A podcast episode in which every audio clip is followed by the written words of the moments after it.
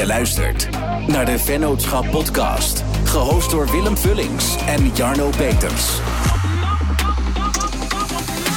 Vandaag in de Vennootschap Podcast de gast Dennis van Leeuwen. En Dennis van Leeuwen is online ondernemer en eigenaar van Studio Maestro.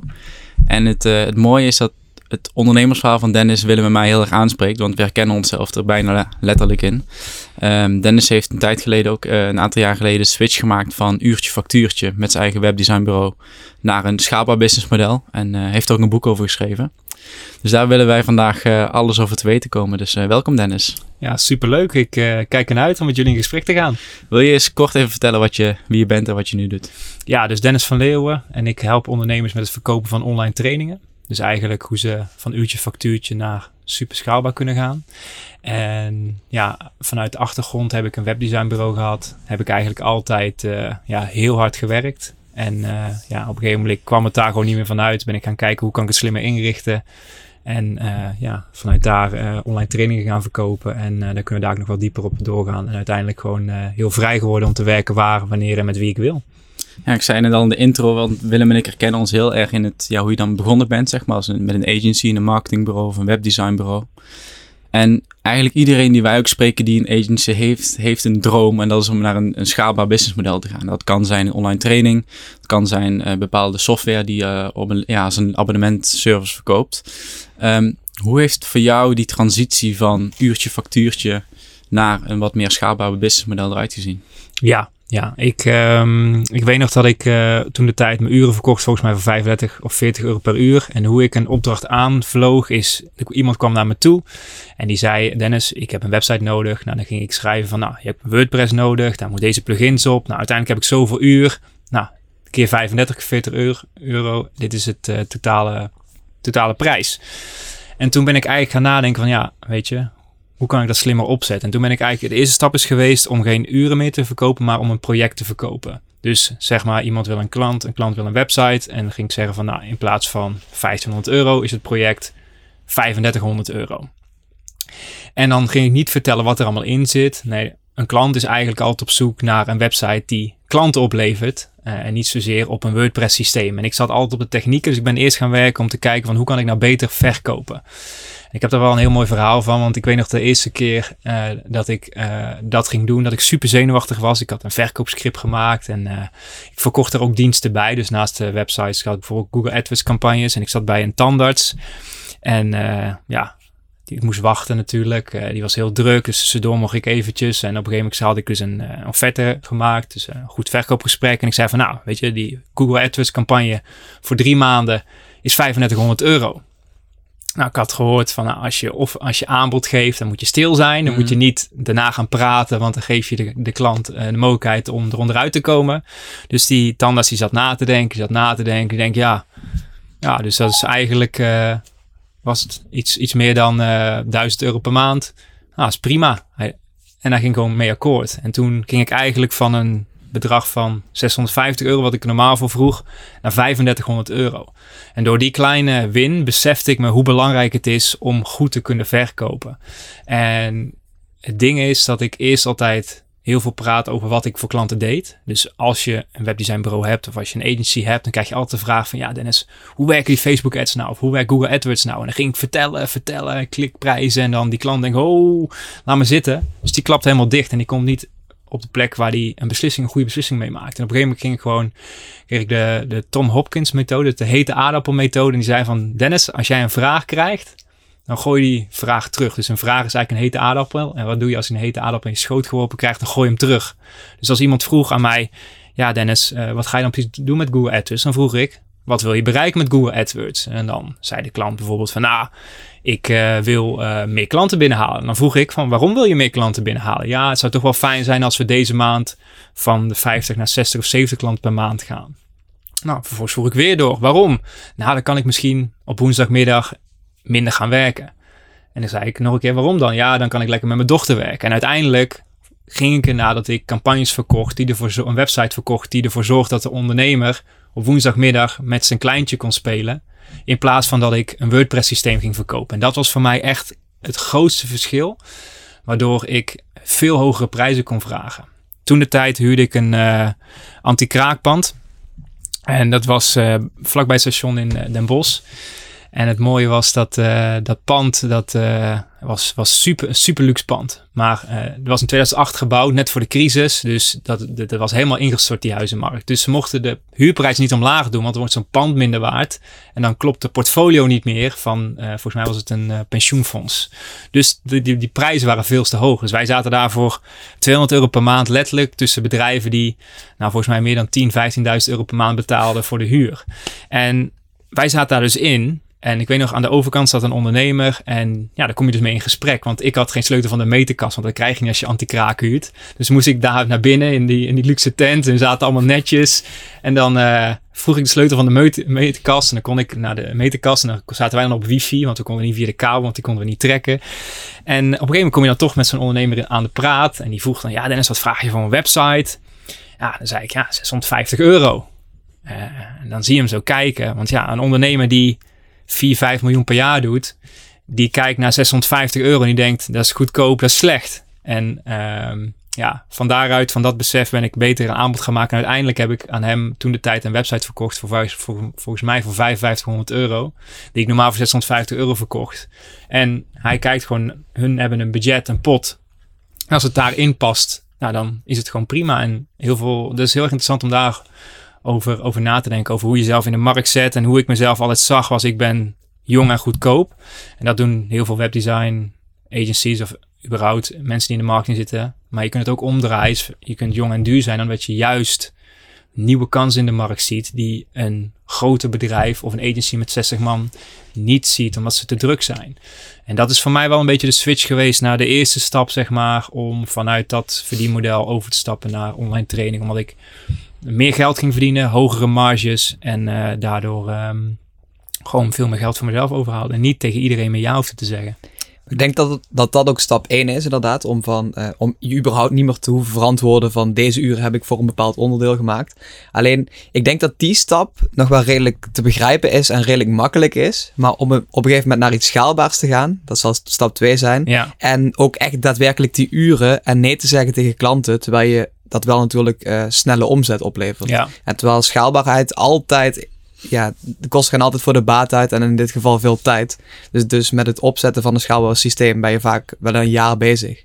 Um, kun je daar eens wat meer over vertellen? Zeker, zeker. Dus toen ik overging naar hogere prijzen, ben ik eigenlijk daarna gaan kijken van, hey, ik heb nog steeds elke maand, moet ik die omzet binnenhalen hoe kan ik meer vastigheid voor mezelf creëren, zodat ik uh, ja, heel veel minder opdrachten kan aannemen.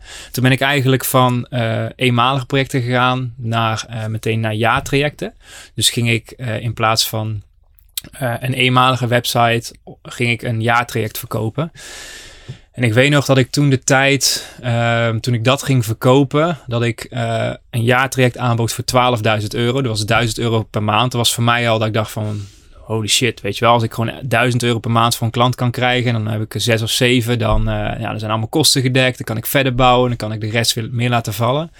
En dat ging eigenlijk ook heel erg goed. Dus ik ging kijken van, uh, eerst ging ik alleen een website verkopen, nu ging ik ook de marketing erbij pakken. En zeiden van, nou, als het een ideale klant was, dan zeiden van, nou, de, de investering is 12.000 euro voor een jaar.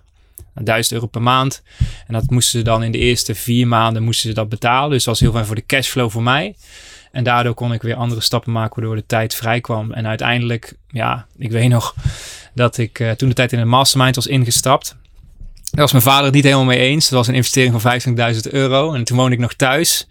En uh, dat ik uh, volgens mij twee maanden daarna zeven traject had verkocht van, uh, of nee, vijf van 12.000 euro en twee van 18.000 euro.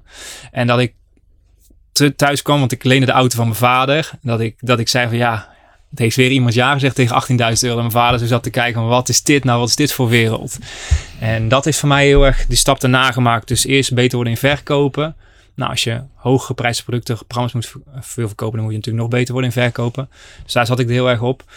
En uh, uiteindelijk gaf me dat ook de cashflow om iemand uh, goed aan te nemen. Want ik had eigenlijk al wel personeel, maar dat kon ik ook niet goed betalen. En toen had ik gewoon die cashflow binnen. En die, die uh, was eigenlijk een soort van accountmanager, maar ook uitvoerend deed die dingen. En die was er verantwoordelijk voor, door de taken van mij een bordje afgingen. En wat ik gewoon dat geld binnenkwam, eh, kon ik die ook gewoon goed betalen. Dat gaf gewoon heel veel rust. Wie heeft jou dat, wie heeft jou dat inzicht gegeven van dat stukje verkopen? Dat je daar op een hele andere manier eigenlijk naar moet kijken. Ja, ja ik, uh, ik, Ilko de Boer. Dus ik weet nog dat ik in het mastermind ingestapt was in 2014. En dat ik een uitdraai moest maken van al mijn klanten. En alle omzet die ik draaide. En dan moest ik eigenlijk cijfers gaan geven aan mijn klanten. En eigenlijk bleek dat ik één klant had die een 7 had, de rest was eigenlijk allemaal onvoldoende. Dus dan ging daar mee stoppen. Dus zeiden van ja, weet je, jouw ding is gewoon, je moet, er moet, moet geld binnenkomen van goede nieuwe klanten. Nou hier, succes, hier heb je een, eh, een verkoopscript. Connective Selling heette dat programma. En ik ben daar helemaal ingegaan. En um, ik had altijd de overtuiging dat ik niet kon verkopen, maar ja, het probleem was gewoon dat ik altijd aan het vertellen was. Nou, zoals je hoort, ik heb daar geen probleem mee. en um, dat zoals zo gingen de verkoopgesprekken ook. Dus de verkoopgesprekken gingen vanuit, meer vanuit mij, maar de klant was heette aan het woord. En toen ik merkte dat dat zo'n grote impact heeft, ben ik daar alleen nog maar meer op gaan, uh, gaan verdiepen. En hetzelfde geldt natuurlijk ook voor copywriting. En kun jij de luisteraar uitleggen waarom dat jij um, zo'n mastermind 25.000 euro uh, waard vindt? Want dat is natuurlijk gewoon een immens bedrag voor de gemiddelde Klopt. student. Klopt. Ik, um, ik weet ook nog dat ik het toen deed en dat ik um, ik mocht het in termijnen betalen. Dus ik had gedacht, nou, mocht het in zes termijnen uitspreiden. Dus ik had, nou, 25.000 was volgens mij uh, 22.000 x of zo. En ik gedeeld door zes. En ik dacht, nou, weet je, onder twee maanden komt die factuur binnen. En uh, vier, vier, termijnen waren het. Vier termijnen, vier termijnen, ja. Vier termijnen van 5000. En um, en dan nog een inschrijfkosten, inschrijfkosten, maar dat maakt dan verder niet uit. Maar ik denk, nou, over drie maanden komt de volgende factuur. en toen kwam dan maand één die volgende factuur al. Dus ik had alleen periode één eigenlijk op mijn rekening staan. En ik ben daar best wel uh, ja, blind ingedoken. Maar op een of andere manier um, ja, voelde ik gewoon van... Hey, ik moet die stap maken. Ik was, uh, ik ben begonnen toen ik ondernemer was toen ik 18 was. En ik heb eigenlijk nooit echt mensen om me gehad die ondernemers waren. Mijn ouders zijn, ja, mijn vader zit in het leger, mijn moeder in de zorg. Die zijn zo veilig als het maar zijn kan. Daar heb ik superveel van geleerd. Maar voor sommige dingen moet je toch echt uh, ergens anders uh, buiten de deur halen. En ja, ik had gewoon het gevoel dat het voor mij gewoon de match was. En ik dacht gewoon van, ja, weet je, dit is voor mij de stap om daar ook in het netwerk te komen en vanuit daar te gaan verkopen. En uh, ja, ik heb gewoon die stap gemaakt. En voor mij is het heel erg dat ik, ik ben het persoon die graag dingen afkoopt. Dus als ik weet, als ik ergens in investeer, dat ik dan ook daadwerkelijk ga doen. En dat mechanisme gebruik ik ook heel vaak om bepaalde keuzes te maken of stappen te maken die ik, uh, die ik wil doen. Zo heb ik uh, twee jaar geleden, of toen ik 18 was, op mijn opleiding, mochten we een mooi magazine maken. Ik heb ICT Media Design gedaan en daar had ik ingeschreven dat ik ooit een bedrijf ging starten in Amerika. Dus ik heb altijd heel erg de behoefte gehad om naar Amerika te gaan. En zo heb ik ook die stap gemaakt naar Amerika. Heb ik voor anderhalf jaar geleden twee jaar geleden heb ik geïnvesteerd in een Amerikaans mastermind.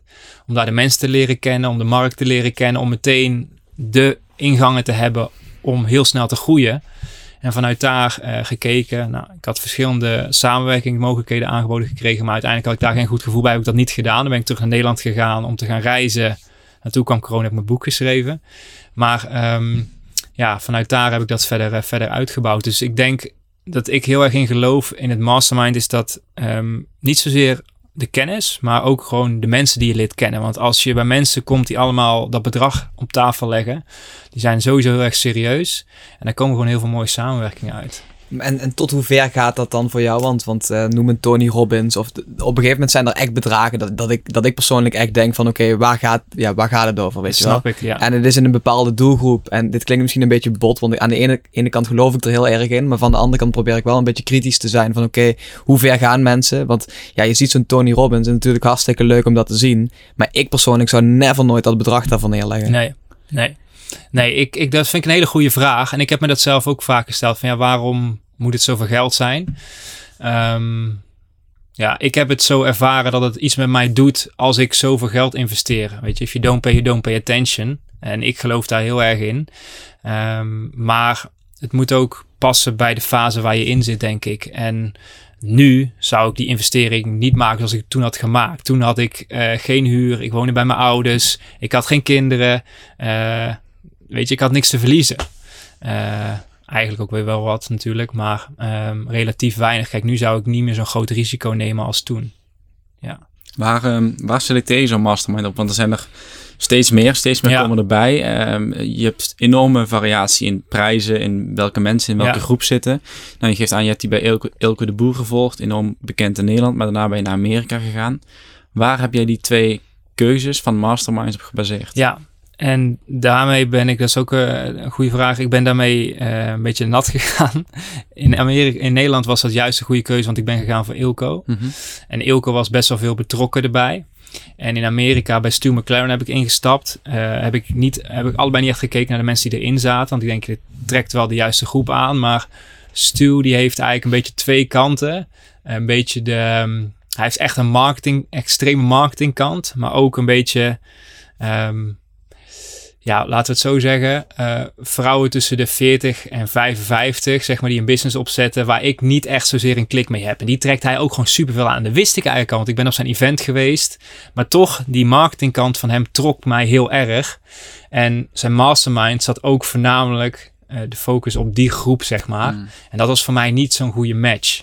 Dus ehm, mijn les uit de vorige keer zou ik ook wel echt kijken welke mensen zitten er in de groep. En zijn dat ook mensen die ik, waar ik ook mee zou willen optrekken? Of kan ik al inlezen wat die doen? En dan heb je daar meestal eigenlijk wel een goed gevoel bij of niet. Ja, en je, we hebben het nu over mastermind. Eh, tegenwoordig stikt het van ook de online coaches, of in ieder geval de, de business coaches. Ehm, ze komen overal vandaan, eh, van heel goed tot, tot bar slecht.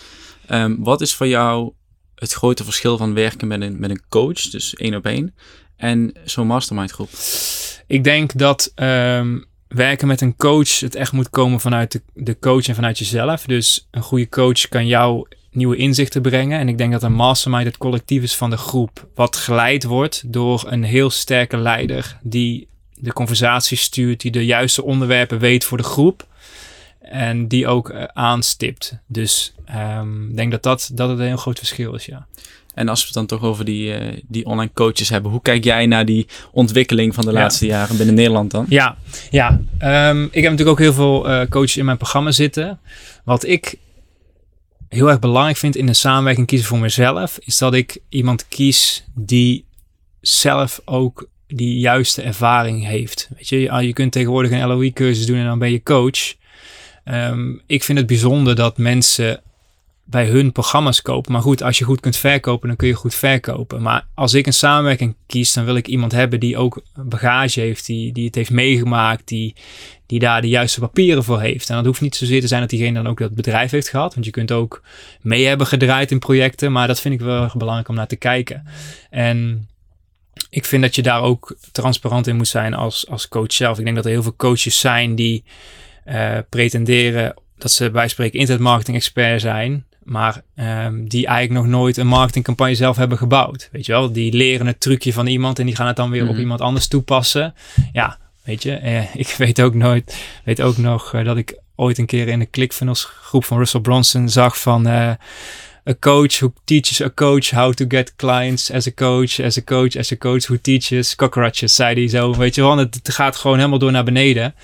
En ik denk dat je daar wel voor moet waken, ook zelf. Ehm, als je jezelf ook in de, de, de business coach hoek zet, dat je er ook over kunt nadenken van hey, wat is nou mijn expertise of wat is nou mijn specialistische ding? Want iedereen heeft wel iets waar hij heel erg goed in is, maar ja, het is, ik vind het wel belangrijk dat je dat goed vermeldt. Ja, inderdaad. En, en als, je, eh, als je het echt over Instagram zelf hebt, zeg maar, ehm, merk ik eh, dat er heel veel verschil in zit. Tussen echt gekwalificeerde. Ik vind bijvoorbeeld, eh, ik ben gewoon heel erg fan van Tony Lobach. Eh, voor Ja. de podcast al even over gehad. Ik denk dat we gewoon echt heel veel waarde leveren. Als, ook, als ik ook zijn podcast luister, dan denk ik echt psychologie van succes. Dan denk ik echt van ja, dit is gewoon fantastisch wat we elke keer weer brengen.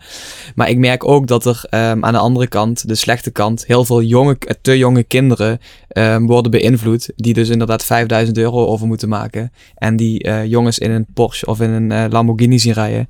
En ehm, ja, ik, ik denk dat dat beeld, dat dat heel vertekend is. En Klopt. er worden doelen ehm, gesteld die nooit gehaald kunnen worden. Hoe kijk jij daar tegenaan? Ja, kijk, ehm, ik denk dat, ehm, dat het gewoon echt extreem goede marketeers zijn. En ehm, kijk, de, de technieken die we allemaal moeten toepassen of willen toepassen om iemand te laten kopen, eh, ja, kun je op een ethische manier inzetten, maar ook op een niet-ethische manier. En ehm, ik snap heel goed waarom ze het doen, weet je, want die, ze beelden zo'n ideaal plaatje uit. Maar als je echt gaat kijken naar die levens van eh, die personen die dat dus pretenderen op social media. Dan is het heel erg interessant om te kijken. Um, dus iets van de laatste twee, drie jaar. Hè? Ja. Ik zat daarvoor, zat ik al in deze markt, is dat ze heel snel komen en dat het echt als een, als een, als een met een treinvaart gaan. En dat ze, als je kijkt wat ze nu doen, is dat ze toch wel denken van, hé, hey, weet je, is dit wel helemaal juist? Of ze zijn toch een beetje een shift aan het maken in de manier waarop ze communiceren. Of ze willen toch niet gezien worden als die Lambo guy. En Ja. dat vind ik wel heel interessant. Ja, het interessante wat ik ook, ook vind, is dat ze, ze zijn ergens specialisten in. En vaak is het dropshipping. Eh dropshipping heeft daardoor ook echt een hele slechte naam gekregen. Maar uiteindelijk denk ik zeg maar, dat de meeste omzet van hun eh, komt dus uit die kin- kinderen. En dat zijn vaak echt jonge kinderen die Ja. dus nog niet eens die keuze kunnen maken. En die dus eigenlijk al een beetje worden beïnvloed van oké, stop met school. En eh, ga, ga een jaar aan de slag en koop een Lamborghini. En ja, Ja. die strategie die, die staat me echt totaal niet aan. Daar kan ik gewoon echt, kan ik gewoon echt heel slecht tegen. Ja, ik, ehm, ik vind het, ik vind ook, ik, eh, ik, ik vind het, ik vind het wel mooi om te kijken hoe ze dat marketingtechnisch doen. Want ik zou het nooit op die manier doen. En de IMU zou daar, staat er ook helemaal tegenover, tegenovergesteld. Maar ehm, ja, het is, een, het is een interessante wereld. Laten we het daarop houden. ja. Als, mensen die luisteren, eh, misschien nog wat, wat, jongere, wat jongere studenten bijvoorbeeld, die, eh, die deze podcast luisteren. En die hebben een beetje die drang van, ah, misschien moet ik dat ook gaan doen. Misschien moet ik een dropshipping cursus gaan volgen of een, eh, iets met beleggen of weet ik veel wat. Hoe, hoe zou jij hun adviseren om er doorheen te kunnen prikken van, hey, is zo iemand betrouwbaar? Wil ik daar een soort van les van krijgen of is diegene eigenlijk niet te vertrouwen? Ja, ik geloof niet in snel rijk worden met al die cursussen wat gepretendeerd wordt. Ik geloof dat het gewoon hard werken is en dat je, dat je ergens goed in moet worden. En dat je, dat je goede producten moet hebben. En ja, kijk, ehm, dropshippen kan best als je goede producten hebt natuurlijk. Maar niet eh, die spullen van AliExpress met, eh, waar je super lang op moet wachten. Dus ik denk dat het gewoon heel erg belangrijk is om dicht bij jezelf te blijven. Eh, echt iets moois, iets moois neerzetten waar je trots op bent. En vanuit daar het verder uit te bouwen. Ja, want ik, ik merk ook, ook tussen Willem en mij. ehm, ik, ben- ik ben wel meer. Ik volg zelf heel veel online cursussen, online trainingen op heel veel verschillende gebieden. En ik merk ook dat wij daar anders over denken. Want ik, ik geloof er wel in en ik heb er ook veel aan gehad, zeg maar, nog steeds. Eh, Willem is er iets, zeg maar, afstandelijker in. Hoe, eh, hoe, hoe ben jij daarin? Volg je zelf veel cursussen, bijvoorbeeld trainingen? Nee, ik, ehm, ik heb echt een zwak voor online marketing. Dus eh, ik luister bijna geen podcast, bijna geen. Ik doe eigenlijk geen cursussen omdat ik ja, dan gewoon van links naar rechts vlieg. Dus ik bescherm mezelf echt. Maar het heeft mij ook gewoon heel erg geholpen. En juist bijvoorbeeld het onderwerp sales, want vaak gaat het natuurlijk ook over sales, is ik kwam uit de omgeving bij mijn ouders. ehm, daar heb ik dat helemaal niet meegekregen. Weet je, bij mijn ouders was het altijd met geld maak je geld. Echt precies alle geldclichés, die komen bij mijn ouders thuis. Dat is helemaal prima, want eh, dat is ook de vraag die ze mij hebben gesteld van Dennis, als je naar jouw opvoeding kijkt, wat zou je dan anders, eh, zou je dan willen dat, je, dat we anders hadden gaan? Ik zeg, nou, om mij bij te brengen hoe geld werkt. Weet je, want ik kwam natuurlijk in dat mastermind en ik kwam in een andere omgeving en ik zag wat die ondernemers deden en met geld en er ging gewoon een wereld voor me open. En als ik geen keuzes had gevolgd, dan had ik dat niet op die manier geleerd, denk ik. En toen de tijd ja, was dat nog niet echt met YouTube. YouTube is natuurlijk wel tegenwoordig eh, ook veel meer op dat vlak. Ehm, maar ik vind het gewoon heel erg fijn om ergens voor te kiezen. In visie te geloven van de, de trainer die mij meeneemt. En daar volledig voor te gaan. En me over te geven om dat te implementeren. En als ik dat niet heb. En bijvoorbeeld gratis dingen doe. Of op verschillende ja, dingen consumeer. Dan, dan kan ik niet naar die visie toe werken of zo. Wanneer heb jij die shift kunnen maken? Want je geeft wel aan, enerzijds heb ik dat vroeger veel gedaan om zeg maar, skills te ontwikkelen. Bijvoorbeeld sales, maar misschien ook eh, Facebook ads. Wanneer heb jij die keuze gemaakt van nee, ik ga stoppen met podcast luisteren, met online trainingen volgen en alles wat ik ook maar leuk of interessant vind, ja, om daarop te springen? Uh, omdat ik merkte dat toen ik tien projecten tegelijk deed, dat ik super druk was en dat ik alles eigenlijk maar half afmaakte. En mijn vader zei ook al tegen mij van ja, je, stelt je doelen veel te klein, weet je wel. En dan had ik het idee van ik ga een nieuwe webshop starten en dan hadden we de eerste 50 sales en dan was het niet meer interessant. En wat ik merkte is uh, dat toen ik uh, op één ding ging focussen, dat dat veel beter ging, dat ik daar veel meer geld mee verdiende. En hoe minder nieuwe dingen ik bleef implementeren, hoe, hoe ja, beter het eigenlijk ging en hoe rustiger ik zelf word. Dus ik probeer nu heel erg te kijken van kan ik dingen in mijn bedrijf bouwen die ik gewoon heel, op lange termijn nog kunt gebruiken. In plaats van ik vroeger heel erg snel was van ah, doe even snel een actie hier, even snel geld hier binnenhalen. Dus af en toe ook gewoon lekker om erbij te doen. Maar probeer altijd ja, die lange termijn uit te bouwen. En hoe zorg je, ondanks dat je die keuze zo hebt gemaakt, hoe zorg je dat je wel blijft bijleren? Nieuwe dingen bijvoorbeeld? Ja, ik, ehm, ik doe toch wel af en toe wel wat podcast luisteren, heel af en toe. maar ja, als het er één of twee per maand zijn, is, is het veel. Ehm, maar ja, eigenlijk, eigenlijk doe ik de laatste tijd gewoon heel weinig nieuwe dingen leren. En ja, ik heb, ik heb super veel trainingen gevolgd. En ik denk, ik heb nu ook het gevoel van, weet je, het is voor mij nu om dit nog verder te implementeren, zeker in de Nederlandse markt. Ik heb natuurlijk recentelijk uh, de switch gemaakt om meer van Facebook marketing naar online trainingen toe te gaan. Ook omdat ik in Amerika zoiets had van, nou, dat Facebook Messenger verhaal, dat wordt gewoon niet mijn ding. En wat al die Amerikanen tegen mij zeiden is van, oh man, ik zou willen dat er een Nederlandse markt was voor ons. Want ze zeiden allemaal, we moeten elke dag aan zijn. We moeten elke dag, als iemand anders, als wij niet vandaag aan zijn, dan wordt het iemand anders die komt met de nieuwste updates en dan gaan ze daarheen. En ja, dat heeft mij wel toen beseffen hoe mooi de markt, de Nederlandse markt is. Het is groot zat om goed te verdienen, maar niet om heel makkelijk om naar de tientallen miljoenen te gaan, zoals het in de informatieproductenwereld gaat in Amerika. Maar je kunt wel echt een business bouwen op basis van je eigen, eigen normen en waarden. Hoe verklaar je dat ja, cultuur of werkverschil tussen Amerika en Nederland in, die, eh, in dat voorbeeld wat je net gaf? Ehm, ja, goede vraag. Ehm, ik denk dat ze het daar gewoon allemaal doen. Ik, ik weet het ook niet. Ik, ik, weet ook, ik weet nog dat ik op een de eerste mastermind meeting ging. En ik had, uh, we hadden wel grappig, ze hadden team Airbnb en team hotel. Dus team hotel, die ging allemaal in hotel zitten. Een beetje uh, introvert. Ik ben ook wel redelijk introvert, maar ik vind al met de juiste groep kan ik ook wel lekker connecten. En ik zat dus bij Team Airbnb, dus ik had heel mijn schema vrij. Ik denk van, nou weet je, dan gaan we gezellig met iedereen connecten. Dus kwam ik daar s ochtends aan zaten ze al live te gaan op Facebook, zaten ze training met elkaar op te maken. En ik had gewoon niks. Ik zat daar in mijn eentje, toen ben ik maar gaan sporten. En in de lunches gingen ze op Instagram samen, gingen ze foto's maken. Die waren gewoon alleen maar bezig. En ja, weet je, ik had gewoon zoiets van, ja, dan is het Nederlandse terughoudendheid ook wel weer heel mooi.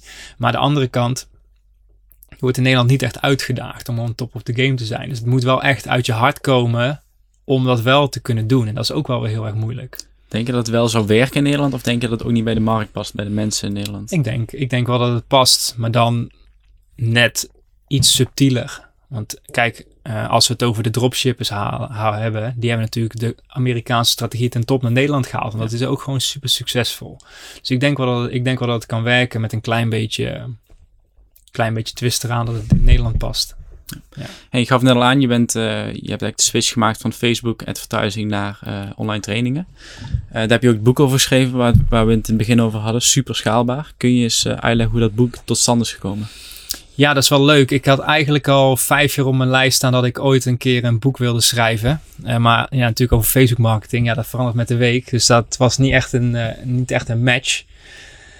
En vorig jaar zaten wij in Kaapstad. Dus uh, we hadden zoiets van, nou, we willen... Toen ik uit mijn mastermind kwam in Amerika, hadden we zoiets van, nou, weet je, we willen nog meer reizen. Want voordat Amy, die is nou anderhalf, voordat ze vier is, willen we nog veel reizen. Iedereen die ik ken zegt van, ga nu, want straks zit je in het systeem. Ja. Hoeft natuurlijk niet, maar ja, het is wel het makkelijkst. Dus toen hadden we zoiets van, nou, toen zaten we in Kaapstad en daarna zouden we naar Bali gaan.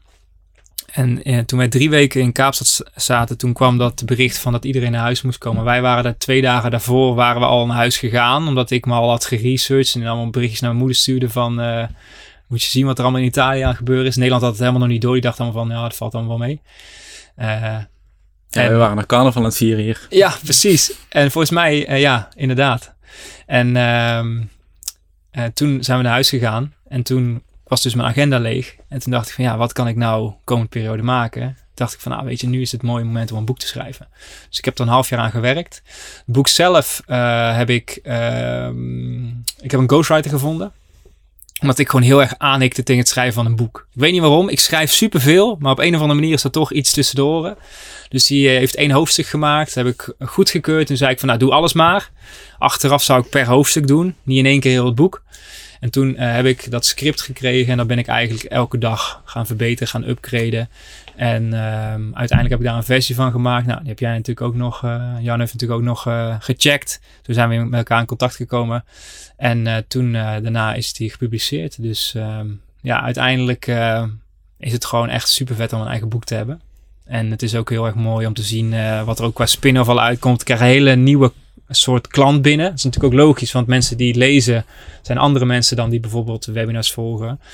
Ik doe heel veel met webinars of uh, met, met, met lanceringen of trainingen, dus dat is wel heel erg leuk. Dus uh, toen hebben we dus uh, de eerste versie gemaakt. mensen hebben het gecontroleerd. heb ik weer upgrades gemaakt. En um, ja, qua inhoud van het boek heb ik uh, dus gewoon ja, mijn training, dus mijn eigen training, en mijn eerste programma Kickstart Business Online, die hebben ze hebben eigenlijk vertaald naar vijf stappen in het boek. En dat zijn we gaan uitwerken met stories erbij, case studies en zo is eigenlijk het boek tot stand gekomen. En het boek leert eigenlijk ondernemers om zelf een online training ja, ja, te maken. Ja, zeker. En uh, het mooie is dat um, wij, wij grappen wel eens tegen elkaar van ja, als mensen nou gewoon eens even de dingen doen die wij vertellen in de online training. Hè? Want ondernemers zijn eigenwijs en die hebben altijd wel zoiets van ja, maar ik doe dit toch zo. Want deze maand ben ik voor het eerst dan met een uh, bedrijf gaan samenwerken. En hebben letterlijk alles wat in het boek staat geïmplementeerd. Mhm. Dat bedrijf is dus vorige maand begonnen. En ik ben die actief één op één aan het coachen. En we zitten nu deze maand op 8000 euro omzet. Uh, deze maand en we gaan waarschijnlijk naar 12,5 tot 15k. In de informatieproducten met een nieuw bedrijf. We hebben al bij, ik denk dat we op 1000 klanten uitkomen. Ja, dat is gewoon zo vet om dat ook daadwerkelijk te implementeren. En uh, ja, dat, ik, vind dat gewoon, ik vind dat gewoon geweldig. Ik, ik vind het leuk dat je zegt van waarom doen mensen het niet gewoon? Ik heb zelf ook, uh, zoals je weet, een tijd in die fase gezeten van ja, oké, online training, dat is, dat is echt iets van mij. Dat, dat ligt me helemaal, dat ga ik doen. Heel lang over nagedacht, ook wel dingen uitgewerkt en, uh, en, en alvast wat, ja, wat landingspagina's gewoon online gezet. Alleen bij mij persoonlijk was het grootste bezwaar altijd van ik was toen, zal het zijn, 20, 21, broekie. Uh, het grootste persoonlijke bezwaar wat ik had was van ja, maar wat heb ik als twintigjarige dan de wereld mede te delen of te leren, zeg maar. Ik denk dat dat misschien wel een, een argument is wat je vaker hoort. Hoe, kijk je daar zelf naar? Ja, ik denk dat je jezelf onderschat. Uh, zeker als je op die leeftijd al, uh, al met de projecten bezig bent die je nu doet en wat je al hebt bereikt, denk ik dat je daar best wel voor mag gaan instaan en je meer als, als leider mag gaan opstellen, zeg maar. En um, ja, dat, ik weet, weet natuurlijk niet voor iedereen hoe die in de situatie zit. Maar als jij fulltime bezig bent met dat onderwerp uh, dan kun en je kunt er mensen mee helpen, ja, waarom niet, zeg maar. Hè? En daarin ook weer het ethische stuk van, hey, ben je er klaar voor of niet, weet je. En als je nog niet het gevoel hebt dat je het kunt, ga dan gewoon eens gratis werken. En als je vette resultaten hebt, bouw case studies uit, maak vette case studies op je website en ga er dan geld voor vragen. Weet je, dat is de makkelijkste manier, dat is win-win. Uh, en dan ik zeg ook altijd van, nou, weet je, de eerste versie van je online training, maak die met, uh, maak die met je eerste groep klanten. Bijvoorbeeld, jij hebt heel lang getwijfeld om het te lanceren. Mm -hmm. Je hebt het uiteindelijk niet gelanceerd. Nee. Is hoe mooi was het geweest als jij een groep had verzameld van vijf of tien van jouw ideale klanten, die allemaal een introductieprijs betalen, of gratis. Introductieprijs kan ook, als het ook heel goedkoop is. Um, en ga het dan met hun ontwikkelen als je in die situatie zit, als je twijfelt. En dan kun je feedback krijgen, kun je presentaties geven en dan kun je ze heel erg helpen. En dan zou je bijvoorbeeld gewoon een training kunnen maken van zes Zoom-sessies voor 97 euro bij wijze van spreken. Het gaat er maar om dat je wel betaald wordt dan, zodat mensen ook komen opdagen. En dan kun je nou, die training geven van zes weken. Nou, daarna kun je uh, nog een keer zo'n traject doen, kun je de prijs omhoog doen, kun je alle feedback verwerken en dan kun je het opnemen. En dan ja, doe je dat pas in een later stadium. Want heel, ik zie dat heel veel ondernemers zo'n gevoel hebben van, oh, zo'n online training maken kost zoveel Mhm. tijd. Terwijl het eigenlijk zo makkelijk is als wat we nu hier aan het doen zijn. Weet je, als wij nu zes onderwerpen zouden kunnen eh, bepalen over online training en zou mij daarover ondervragen, weet ik zeker dat wij een super waardevolle training kunnen maken met deze podcast. En dat kan eigenlijk op elk onderwerp. Nou, jij bent natuurlijk ook veel met podcast bezig. Dus daar zou, je ook, daar zou je ook een online training voor kunnen maken. Er zijn heel veel mensen die dat ook willen leren. Dan zou je een onderwerp kunnen pakken op techniek, over inhoud, over interview skills, over formats. En dan daarna ga je het verder optimaliseren. En dan heb je ook bewijs dat het werkt. En dan heb je niet al die tijd weggegooid in de voorbereiding. Ja, dus dan ga je eigenlijk gewoon heel vroeg in het project, in het proces ga je op zoek naar validatie. Dus als je dus eh, voor, een, voor een heel laag instapbedrag al een paar klanten hebt, dan weet je van oké, er is überhaupt vraag, dat is belangrijk. Ja, Maar dan kun je ook gewoon ja, heel stapsgewijs aan die training gaan werken, voordat je in één keer een hele training moet, eh, moet Ja. lanceren. ja, ja zeker. En nou, ik heb dan verschillende scripts om mensen daar aan eh, te krijgen dat ze daar ook willen instappen. Maar ik zeg wel altijd, probeer dan wel een klein bedrag te krijgen. En als je misschien één op één werkt, dan heb je er zelf iets, iets meer controle over. Dan zou je wel kunnen zeggen van, nou weet je, ik doe dit deze periode nu gratis. En daarna eh, gaan we het evalueren. En dan eh, heb je ook carte blanche om er echt iets van te maken. En dan kun je kijken of het werkt. Je gaf zelf aan van ehm, die, die opkomst waar we net over hadden, die dropshippers en die cursus van het snelle geld verdienen. Dat is iets van de laatste twee, drie jaar. Jij zat al een stuk eerder in deze markt. Ehm, die ontwikkeling hebben we gezien. Hoe denk je dat het vanaf nu in de toekomst gaat zijn? Zie je zeg maar, die trend nog doortrekken? Dat er heel veel cursussen bij komen waar ook heel veel ja, gewoon crap tussen zit? Of, hoe zie jij dat voor je? Ik denk dat het alleen maar meer wordt. Want het is zo makkelijk om je bedrijf te starten. Kijk, toen ik begon uh, met mijn agency, ik kon indruk maken met mijn MacBook. Weet je, als ik, niemand had een MacBook en ik had een MacBook, ik was 18 en ik had, uh, ik weet nog, de, uh, van mijn oma had dat, had 2500 euro had het gegeven van, daar kun je je laptop van kopen. En ik, daarmee kon ik indruk maken bij klanten dat ik een MacBook had. En het was echt moeilijk om je bedrijf op te starten in boekhouding. Maar als je tegenwoordig kijkt naar de tools en hoe makkelijk het is en de training op YouTube, je kunt echt serieus in een week tijd heb je het draaiende. En um, de cursussen die er zijn, zorgen er ook voor dat je het snel kunt implementeren. Dus ik denk dat het alleen maar uh, meer, meer gaat worden. Uh, maar dat, um, dat de echte kracht zit om natuurlijk een brand te bouwen, om mensen aan je te binden. Uiteindelijk gaat het om resultaten. Weet je, dus het is niet voor niets dat al die filmpjes op YouTube zijn, op bij NOS, van in dit geval een dropshippers. Dat, weet je, er zijn, natuurlijk zijn er succesverhalen, maar als je Duitse studenten hebt en er zijn drie succesverhalen en 997 mensen die hebben extra moeten lenen bij IB-groep, ja, weet je, dan dat, dat zo'n bedrijf kan niet blijven bestaan. Uh, denk ik. Um, er moeten altijd weer evaluaties in. En daarom vind ik het gewoon heel belangrijk om gewoon, je wil wel die klant centraal zetten. Uiteindelijk gaat het erom met een bedrijf, is dat je een mooi product aflevert en dat mensen ja, een bepaald resultaat behalen wat je belooft. En, en als zo'n markt verzadigd raakt, waar kun jij je denk je dan nog in onderscheiden? En dan bedoel ik niet zeg maar in kwaliteit, want dat is altijd na afloop, maar uh, om jezelf ook daadwerkelijk uh, te verkopen, te positioneren tussen je concurrenten. Ik denk dat netwerk heel erg belangrijk is. Dus degene mensen met wie je, wie je omgaat. Dus uh, nou, ik, heb, ik ken best wel een hoop mensen in, in de markt. En als je daar projecten mee samen doet, dan kom je al in een bepaalde positie gezet. Maar ik denk ook dat er altijd wel nieuwe manieren zijn om, uh, om de interactie in te gaan. Ik denk dat je echt kunt onderscheiden door. Ik, geloof, ik vind het super vet om persoonlijkheid te combineren met automatiseren. En ik heb het in mijn boek ook geschreven. Is bijvoorbeeld de app Bonjoro. Is uh, dat is een, een tool waarmee je met één druk op de knop een videootje kunt schieten. En wat wij dus doen als iemand klant wordt, dan, worden die, kan die automatisch betalen. Nou, laat ik het zo zeggen. Ik probeer het allemaal zo slim ook in te richten. Dus als iemand, als de sales uh, een verkoop maakt, dan vullen ze online een formulier in. Dan krijgt die klant automatisch een mailtje. Dan kan die zelf betalen. Betaalt hij na drie dagen niet, dan krijgt onze klantenservice een melding dat hij moet nabellen. Dan heeft hij betaald, dan krijgt hij automatische inloggegevens. Dan krijg ik dus die gegevens worden doorgestuurd naar die app Bonjoro. En vervolgens kan ik een welkomstvideootje schieten voor die klant. En dan zeg ik van, hey Peter, leuk dat je in mijn programma bent ingestapt. Uh, ik heb er super veel zin in. Uh, nou, let even op. Binnenkort is er een, een coachingscall, dat je er meteen bij kunt zijn. Stel je even voor in de community. Uh, tot snel. En dat is een klein, dat is 60 seconden van mijn tijd. De rest is allemaal geautomatiseerd, maar die 60 seconden zorgt ervoor voor die binding. En ik denk, hoe kleiner je bedrijf is, uh, hoe meer tijd je daar eigenlijk voor hebt. Zeg maar. Ik vind het af en toe ook wel zonde dat ik dat ook, ik zou dat misschien ook nog wel vaker uh, willen doen. Maar um, ja, DM'tjes op Instagram of gewoon het gesprek aangaan, weet je. Ik zeg ook altijd, we zijn als ondernemers allemaal gefocust op die nummers. We moeten zoveel duizend mensen bereiken, maar achter elk nummertje zit iemand met een gezin, met, met een passie, met een visie, uh, met, met kinderen. Dus, en als je daarmee kunt connecten, dan ga je die relaties opbouwen één voor één. Ja, ik denk dat, dat je daarmee nog steeds kan blijven onderscheiden. Dan heb je helemaal geen geen grote lijsten nodig. Of uh, ik heb klanten van mij die, um, die had 80 mensen op de e-maillijst. En die stuurt een e-mailcampagne die doet 10.000 euro omzet met een online training. En denk je van, jezus, had ik die het allemaal bij spreken. Maar dat is gewoon puur, het gaat om de kwaliteit, de kwaliteit en de connectie. En als je dat publiek, want je zegt nu bijvoorbeeld 80 mensen op je mailinglijst. Als je dat publiek nog niet hebt, dus je zit nog echt in die fase daarvoor, dat je wel je onderwerp hebt, je hebt wel je expertise. Je hebt bijvoorbeeld al heel vaak één op één met, met klanten gewerkt en hun geholpen, dus de resultaten zijn er.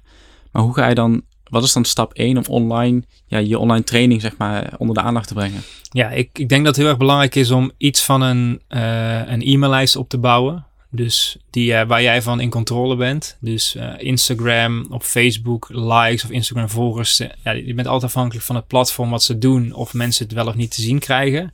Dus ja, als je een groot YouTube kanaal hebt of Instagram kanaal, zou ik dat blijven door opbouwen. Of als je het nog niet hebt, voor eentje kiezen. Daarnaast een e-maillijst opbouwen. Dan heb je eigenlijk twee manieren. Dus dan kun je of iets van een weggever maken. Zeg vaak van nou, iets wat je klant super graag wil hebben. Dan stop je gewoon in een pdfje of een videootje. Ook hier zie ik ondernemers die twee maanden bezig zijn voor een weggever. Ga gewoon twee uur zitten, maak een checklist. Ehm, zorg wel voor de juiste copywriting. Dus dat die super aantrekkelijk is. Dat een ondernemer, als hij aan het scrollen op social media, dat hij denkt van dit moet ik hebben. Of een klant, dit moet ik hebben. Dan kun je in ruil doen voor naam en e-mailadres. Zo kun je database opbouwen. Dan daar start de reis en dan kun je nou, je podcast kunnen sturen of gewoon e-mailings. Gewoon lekker simpel houden. Neem mensen mee in de reis die je zelf aan het maken bent. Uh, dingen die je bij klanten tegenkomt. Deel dat gewoon en bouw iets van een actie een lancering, lanceerdag. En waar ik nu dan de laatste tijd veel mee bezig ben, is in plaats van uh, weggevers. Um, lage prijzen producten verkopen. Dus uh, die nieuwe samenwerking die ik nu heb gestart, dat is ook een lage prijs product. Dus we hebben nu volgens mij 700 mensen op de e-maillijst staan. Dat zijn allemaal mensen die geld hebben betaald. En ik zie ook dat er een verschil is tussen mensen die op weggevers afkomen of de mensen mhm. die hun pinpas hebben getrokken. Ook al is het maar 5 euro. Uh, dat deel, daar ben ik nu mee bezig. En uh, ja, dat zou misschien een, een, upgrade zijn van mijn boek, want dat heb ik nog niet in mijn boek uh, verwerkt. Um, maar daar geloof ik ook in dat je die twee kanten op kunt gaan. Dus, en je kunt ook gewoon een, een lage prijs training maken over jouw onderwerp. En daarin is het gewoon heel erg belangrijk om een onweerstaanbaar aanbod te maken. Dus maak gewoon een training, stop er vijf super waardevolle bonussen bij en verkoop het voor 5 euro. En het is zo, mensen hebben altijd behoefte, no behoefte om uh, hulp te krijgen bij de implementatie. Dus je kunt de mensen, ik las het volgens mij, hoe ging het ook weer? Uh, je, mensen, eh, je kunt de mensen de ingrediënten geven, maar ze hebben nog steeds hulp nodig om het te koken. En um, ja, dus zo kun je je eigen programma's ook inrichten. Kennis op zich is niks meer tegenwoordig, maar de juiste focus ja. en met de implementatie, dat is wat resultaat gaat geven. We hebben vorige week natuurlijk met een uh, hypotheekadviseur gezeten. En als je naar een ondernemersreis kijkt, hè, van een jaar of 20 tot een jaar of 50, um, dan zeg jij inderdaad van uurtje factuurtje naar schaalbaarheid. Of je begint al met schaalbaarheid en je wil dat uitbouwen.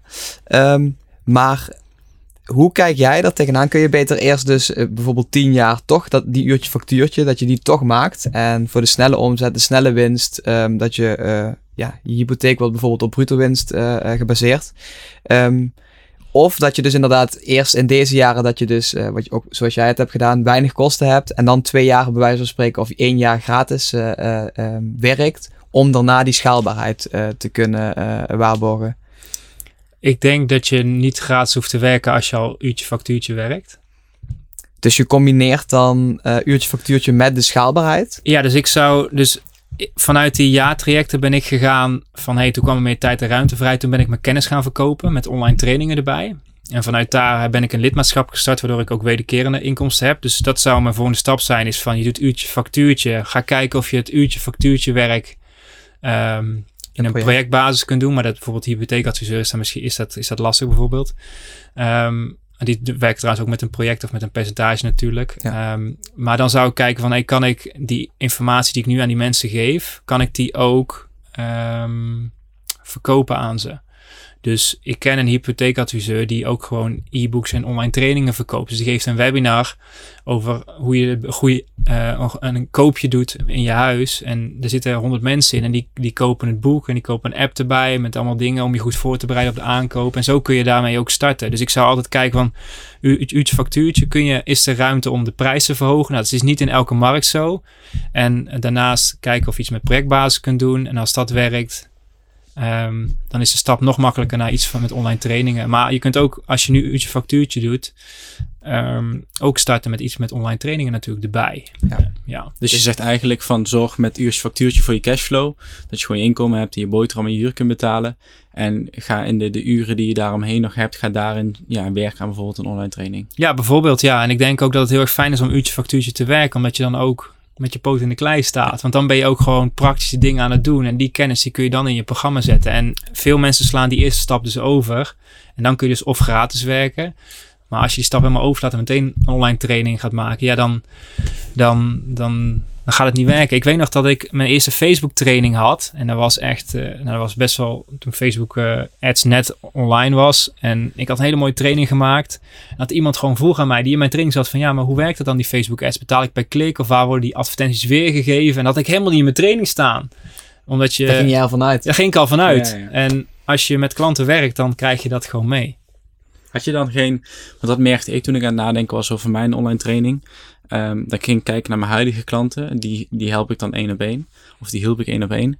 Uh, en dan ging ik nadenken, oké, wat, hoe kan ik dat dan in een online training gieten? Maar toen bedacht ik me ook meteen van, de reden dat, ik, dat zij klant bij mij zijn, is omdat ik het voor ze doe.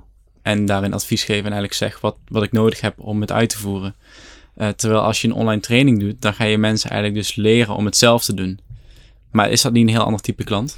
Klopt, klopt. En die kunnen elkaar ook opvolgen. Hè? Dus, dus er is altijd een groep die het zelf wil doen. Een groep die het wil uitbesteden. Een groep die het samen met je wil doen. En een groep die het één op één wil doen. Of met groepscoaching of één op één. Ik denk dat die wel allemaal deels dezelfde doelen hebben. Maar net de invulling is anders. Kijk, um, als jij het uitvoerend doet, zou je ze ook kunnen helpen over hoe ze dat zelf kunnen inrichten of een goede samenwerking kunnen opzetten. Maar mensen die uiteindelijk de beste ondernemers, die huren experts in en gaan het niet zelf doen. Maar er zijn altijd mensen in verschillende categorieën die dat wel willen of die het juist leuk vinden om te leren. Dus, dus ja. Dus het kan zelfs, als je, als je eerst factuurtje nog steeds doet, het kan zelfs een opstap zijn naar een klant waarmee je dus één op één gaat samenwerken. Als iemand eerst een training bij jou koopt en nog in de fase zit van ik wil het zelf doen, vervolgens doorgroeit en eigenlijk het budget en, de, en de, ja, gewoon de financiële ruimte heeft om iemand in te huren, dat dat ook weer een opstapje is voor een klant die je erbij, ja. die je erbij ja. krijgt. Ja, zeker. En um,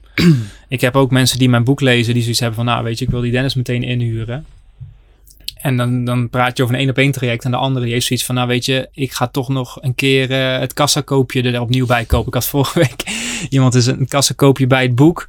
Het lanceerscript, die kun je eigenlijk niet loskopen. Die had op een of andere manier voor elkaar gekregen dat hij het, de, mijn boek uit de winkelwagen had gegooid. En dan later het lanceerscript bij had gekocht. ja, iedereen doet het toch op zijn eigen manier. En het is wel leuk, denk ik, als je iedereen aan de voorkant kunt meenemen en waarde kunt bieden en vervolgens de krent uit de pap kunt halen als je überhaupt wil samenwerken. Ik heb, ik heb drie, vier jaar lang helemaal niet één op één samengewerkt, omdat ik daar gewoon eventjes klaar mee was. Ja. Ik heb vanaf mijn achttiende altijd zoveel dingen gedaan. Ik dacht, nu is het eventjes tijd om iets meer op de achtergrond te gaan en uh, meer met online training te doen. Hoe, um, hoe houdbaar is jouw business in de vorm zoals je momenteel runt? Dus hoe lang denk je dat, um, dat, dat zo'n coachingsbusiness uh, uh, stand houdt? Um, Als je het niet aanpast. Goeie vraag. Ik denk dat, uh, ik denk dat coaches sowieso wel een houdbaarheidsdatum hebben. Ik denk dat je, ja, dat je niet tien jaar lang bij dezelfde coach blijft zitten, omdat je ook doorgroeit en de interesses veranderen. Uh, het is natuurlijk ook qua verkoop klaarmaken van je bedrijf is het ook niet echt ideaal, een business zoals ik heb. De andere kant geeft dan wel weer heel veel voordelen met vrijheid.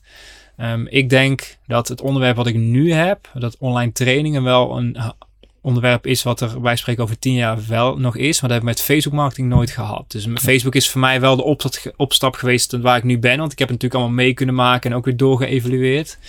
Uh, met Facebook marketing had ik altijd zoiets van, ja, weet je, wat als Facebook taak niet meer werkt? Nou, we hadden het hiervoor al even bij de lunch over dat de nieuwe iOS-update heel veel, voor heel veel ondernemers heel erg lastig is, ook met retargeting en zo. Dus dat is toch ook een ja, wat gevaarlijke verdienmodel om op één platform afhankelijk te zijn. Dus uh, ik denk dat dit onderwerp wel uh, heel houdbaar is. Ook als ik met coaches ga werken die onder Studio Maestro bijspreken gaan werken. Waardoor ik ook nog opleidingen zou kunnen, echt opleiding kunnen maken. Of iets met scholen zou kunnen doen. Dus ik denk dat het onderwerp wel breed is. Ja. We hebben nou jouw, jouw ondernemersreis een beetje in beeld gebracht. Weer van uurtje factuurtje naar, uh, naar uiteindelijk het, het schaalbare model met je boek erbij.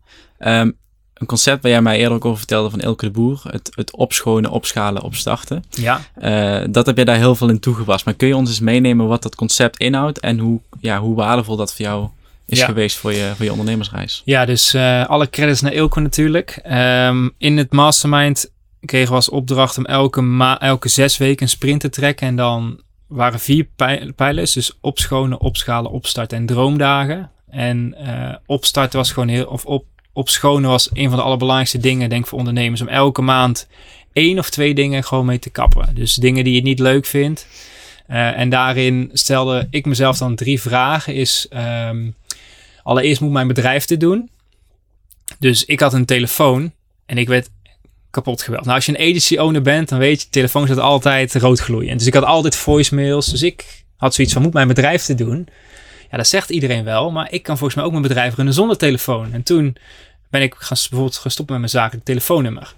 Ehm, dat is dus de eerste vraag. Dus wat ik ging doen is ik ging al mijn taken categoriseren en dan ging ik die drie vragen stellen. Tweede vraag is, kunnen we dit automatiseren? Er zijn heel veel dingen die je kunt automatiseren. Nou, net een stukje proces met die welkomstvideo. Eerst schoot ik zelf een welkomstvideo op mijn telefoon en dan doorsturen. Nou, weet je, daar ben je ook zo weer een half uur mee bezig. En de laatste vraag is, moet ik dit doen? En dat is een hele lastige vraag, want er zijn heel veel dingen die je leuk vindt om te doen, maar eigenlijk misschien beter door iemand anders gedaan kunnen worden. En dat is altijd een beetje een uh, lastig vlak. Um, en dat is dus met het opschoon. Dus, en dan is de kunst eigenlijk om elke maand één of twee dingen te doen. En als je dat gewoon blijft doen, dan zul je zien dat je over een half jaar of over een jaar gewoon echt hele grote stappen hebt gemaakt. Op schalen was, we hadden een intern grapje van als het goed werkt, dan, dan, ben ik, dan stop je ermee. Dus wij als ondernemers stikken vaak een ding af, werkt goed, op naar het volgende. Terwijl de kracht zit om dingen die goed werken te blijven doen. En vaker te blijven doen. Dus dat is eigenlijk op schalen is daar naartoe kijken. Nou, opstarten, die is later ook een beetje weggesneden, omdat we eigenlijk al genoeg dingen hebben als ondernemer. Maar dan zou je eventueel ook iets kunnen opstarten. En droomdagen. En dat is ook wel een ding wat ik heb meegekregen is, ik werkte ook altijd zoveel om ook gewoon leuke dingen in te plannen met, met je ouders of met vrienden, om daar ook het voortouw in te nemen. En ik merk nu ook, ik kom nou een beetje in een categorie, ik zit natuurlijk iets later als jullie, een paar jaar, van dat iedereen kinderen krijgt. En ja, weet je, iedereen is zo ziek druk. Je ziet elkaar gewoon niet. Je moet het gewoon echt inplannen. En uh, als je, het is altijd heel erg leuk, maar als je het niet doet, dan komt het er ook niet van. Ik denk dat het zo mooi is als je daar het voortouw in kunt nemen. En als ondernemer ben je toch mee, meestal echt een regelaar. En dan is het gewoon mooi als je dat kunt, uh, kunt doen. Ja, inderdaad. Probeer nu maar eens ook voor ons geld te halen. Probeer, probeer nu maar eens met zes vrienden een, een ja. weekend in te plannen. Dus dan zit je nu al in december ergens ja. te kijken. Ja. Dat is gewoon bijna niet te doen. Ja, ja dat is wel uh, heel erg leuk. En ik weet nog dat ik um, qua droomdagen heel erg had van... Um, weet je, dat waren echt extreme dingen. Dus ik wilde bungee jumpen, paragliden, ik wilde mijn vaarbewijs halen. En ik weet nog dat um, ik ging met een vriend mee naar Mallorca op vakantie. Dat was gewoon tien of nee, zeven dagen of zo. Gewoon echt een feestvakantie. Dat wilden we nog een keer doen om af te sluiten. En ik weet nog dat op een gegeven moment... Ik heb echt... Ik heb, ik heb nog nooit in mijn leven ruzie gehad. En wij zaten op het strand en we zaten in een, uh, in een, uh, in een in een soort van strandwacht, zo'n paal, zo'n, uh, hoe heet zo'n hutje? Zo'n... Uh... Zo'n, uh, ja, ik... nou, we weten wat je bedoelt. Ja, precies.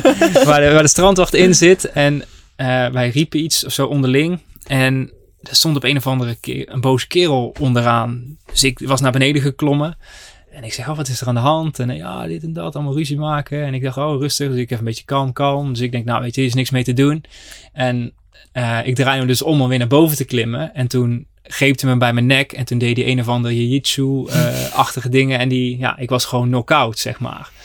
En ik werd dus uh, twee minuten later wakker met mijn benen in de lucht. Stond mijn maat zo die benen omhoog te houden. Nou, was ik gewoon echt van de wereld af. En tussendoor was ik aan het dromen dat ik met Jan op het strand lag. En sindsdien had ik zoiets van... Ik had best wel veel last van gehad. Dat ik dacht van, weet je, voor hetzelfde geld was er iets fout geschoten. En was ik verlamd geweest. Of was het gewoon klaar geweest. Was ik verkeerd gevallen. Of was er iets verkeerd gegaan.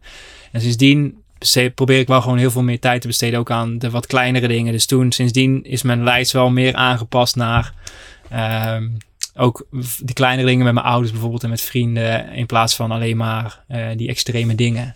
Die ik meer had als vroeger was. Dus.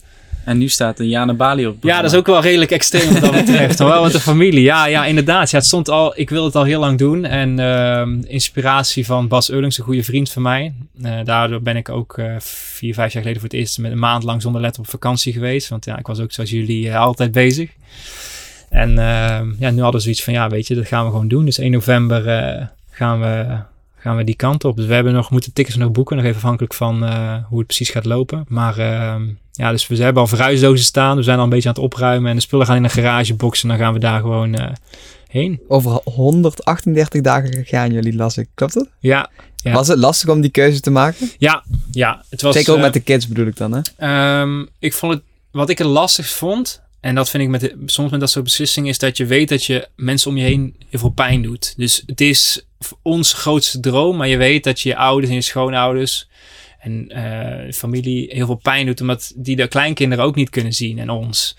Ik denk dat het meer de kleinkinderen is, maar eh, ja, dat was wel heel erg lastig om, om dan wel zo'n beslissing te maken. Maar uiteindelijk, ehm, ja, weet je, ik geloof er gewoon in dat je ja, jezelf gewoon een heel vet leven kunt, eh, kunt inrichten. En ja, hadden zoiets van, ja, weet je, we gaan het gewoon doen. Maar het was wel, eh, het was wel een hele mo- moeilijke keuze. En nu het dichterbij komt, voel ik het ook wel in mijn buik van, hey, het is wel spannend. Maar het is niet dat, dat ik een jaar niet ga werken. Dus ik ga daar gewoon een, eh, naar een coworking space. Dat heb ik in Kaapstad ook gedaan. En dan kan ik gewoon s ochtends lekker opstaan. En dan ga ik daarheen. En dan kom ik voor de middag terug. En dan heb ik toch een beetje die outlet. Want die heb ik wel nodig. Ik ben niet het type die een maand of twee, drie maanden niks kan doen. Nee, dat blijft er wel in zitten. Ik denk het wel. Gaaf man. Vind ik Ja. echt tof. ja. Hey, samenvattend, want ik denk dat we veel, eh, veel behandeld hebben. Ehm, als je de luisteraar nou één in een paar zinnen mag meegeven van hoe ga je nou concreet van een uurtje factuurtje naar een wat schaalbaarder model, nou, naast het kopen van je boek, ehm, wat zou je ze mee willen geven? Ehm, ik zou het echt eh, stap voor stap uitzetten. Dus, dus denken van, nou, dit zijn de vijf stappen naar het schaalbare model. En probeer daar heel concreet de klanten en de, de, de dingen bij te vinden die je daarvoor nodig hebt. Ik ben altijd fan om eh, trainers erbij te zoeken die je daarbij kunnen helpen. Dat hoeft geen eens hele grote investeringen te zijn. Dat kunnen ook YouTube-kanalen zijn die je daarin kunt begeleiden. Maar vertrouw in iemand om dat verder uit te bouwen.